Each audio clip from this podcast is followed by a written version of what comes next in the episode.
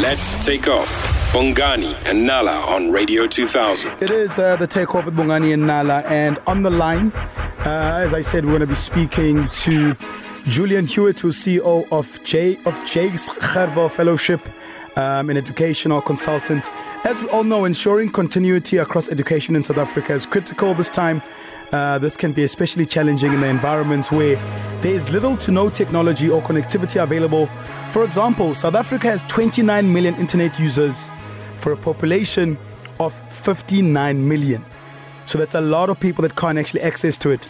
So how can parents and educators rise to the challenge? Uh, are there any op- are there any options that are available besides online learning? Um, and that's why we're going to be speaking to Julian Hewitt on the line. Uh, Julian, welcome to Radio 2000. Very much for, for having me on your show on this Monday morning. Thank you, thank you, Julian. Um, you know, it's the pandemic has put a lot of pressure on our education system. And I mean, the huge question is the validity of the methodologies of teaching and learning here in South Africa. We're obviously not at a point where we are online ready, but are we actually, you know, able to move forward from this point? Mm, thanks. That's a great question, Nala. If I can, let me just frame that a little bit more for you. So, first of all, we obviously are, are, very intent around the South African reality, but according to UNESCO, 91% of um, enrolled learners across the planet um, are, uh, have, have basically um, uh, been uh, uh forced to stay at home. So we're, we're in no means a unique situation. This is a, a massive global reality we're facing. Mm. Then there's two other things that I think are really important. First of all, um, you know, you'll agree with me that the classroom of today looks very much like the classroom of 100 years ago. Um, despite the fact that technologies have changed significantly, our schooling system that fuels um, uh, our, our, whole kind of a society is relatively unchanged. So, in that, um, what we have seen globally, and also definitely in South Africa, is um, education as a whole is digitizing. So, this is a big global trend. Mm. Now, specifically, your question relates to well, what does this mean in terms of where South Africa is in the year 2020? And so the answer is, um, uh, you know, obviously we have some schools that um, this almost didn't impact them at all. Um, and there are some schools, and this is really the majority, where this is having a huge impact um, on the quality of learning and learning outcomes and their preparedness, um, particularly matrics. Mm. Um, so it isn't business as usual. Um, we've bought ourselves a little bit of time with the fact that everyone's at home right now, but um, the reality is um, we're quite far off from where we need to be. So, after this, universities and schools' curriculum and methodologies need to be relevant and accessible to all. So, the question is what do you think needs to change? Sure, Bongani. So, first of all, universities are in quite a unique position um, just because they are ahead of the curve um, through Fees Must Fall and also some of the um, gender based violence protests last year, mm. a lot of universities have put a bit more effort into their curriculum being online. So um, they are ahead of this game. Although um, I noticed even yesterday the UJ students were saying that's fine, but only 30% of us have access to laptops. So it's to say, you know, your curriculum's online. And then obviously the reality is to say, well, do you have a device and connectivity um, to be able to put you on the front foot? So, um, uh, you know, so it does vary again. Um, you know, the, the, the challenge with all of this is if you give everyone laptops and you give everyone um, access to the internet, yeah. Um, that's not going to solve your problems either. So there is a red herring here in that technology is the silver bullet. And um, the issue is also just are lecturers, are teachers prepared? Have they been trained? Do they have the right platforms? Um, uh, is the right kind of pedagogy in place? What does the school curriculum look like? Um, and so a lot of what we're facing right now, and many of your listeners would um, probably connect with this, is they've got kids at home. Um, they've got a whole um, uh, worksheet uh, sheet that they need to go through their learners with. Um, a lot of that um, kind of onus is now falling on parents, mm. but the reality they're not they're not trained in this. So um, it's very difficult to go through new content um, uh, from people that, that aren't trained or don't have the necessary facilitators in place.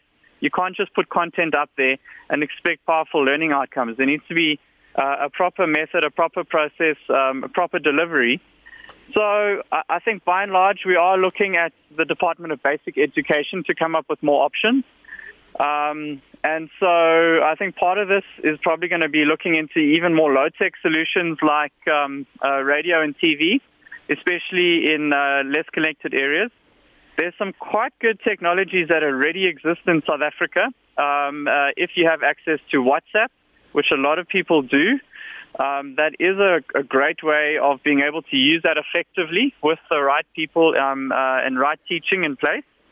Uh, you'll also notice that a lot of the more um, centralized private schooling systems have had more time and resources to, to look into this problem. If you're just a school on your own, um, government or private, it's really hard to have the proper thinking and resource space to be able to put in place um, proper interventions. But your ADvTECHs, your Curros, um, uh, they've got a lot more time and investment into these technologies. What you'd want to start seeing is where these solutions are working, that they can start being rolled out um, to other schooling systems, uh, but that takes time. It's not going to be an immediate solution. It is the takeoff with Bongani and Nala. On the line, we've got Julian Hewitt, who's the CEO of Jakes Gerwel Fellowship and an educational consultant. Uh, James, Julian, in response to the disruptions of the education system in South Africa as a result of the COVID 19, uh, the Jakes Gerwel Fellowship is hosting a webinar series.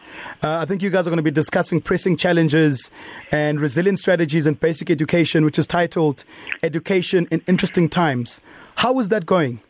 Uh, yeah, thanks. Um, that's a great question. So let me just start by saying um, Jakes Gerwel Fellowship is a full university scholarship. And what we look at doing is providing extensive mentoring and leadership uh, development for top learners yeah. who are passionate about going into teaching and education. And so, um, you, you, know, we decided um, to to really address um, what we thought was quite a big need to host a national conversation, and we titled it "Educating an Interesting Time." So, you know, on the one side, we're looking um, at, at finding these expert teachers who can embrace innovation and lead change in the future. But we realized at the moment we are in one of those situations where we're needing to connect um, and collaborate. And um, there's a real hunger right now from teachers and educators around the country to know more about where are we at, what are the key issues, what are the key themes, uh, what do I need to concentrate on, um, what, what's impo- important for me to carry on the delivery of quality education in my school, in my classroom, in spite of these challenges, yeah. depending on where I'm at. So we've had two webinars so far. We've had over 1,200 people attend, which is quite significant. They literally have been our biggest conferences we've ever run before. And um, uh, we've had some excellent speakers, uh, um, na- national educational leaders, uh, nationally recognized teachers, as well as also international teachers. Yeah. And um, Bongani, this Friday, we're having our, our third and final webinar. And um, that's going to be really looking at um, this uh, specific idea of um, uh, connecting with leading education experts and finding out how we can uh, effectively leverage these learning technologies um, that are appropriate in different contexts. So we're hoping for up to another thousand people to join us um, on Friday. Julian, thank you so much for taking the time to speak to us on Radio 2000. Thank you very much, Bongani and Nala. Appreciate the opportunity. Uh, that was Julian Hewitt, CEO of Jakes Gerwel Fellowship, who's also an educational consultant, giving us alternative ways on how we can keep up uh, with education, even if we don't have access to the internet. The Takeoff, weekdays, 6 to 9 a.m. with Bongani and Nala. Let's take off.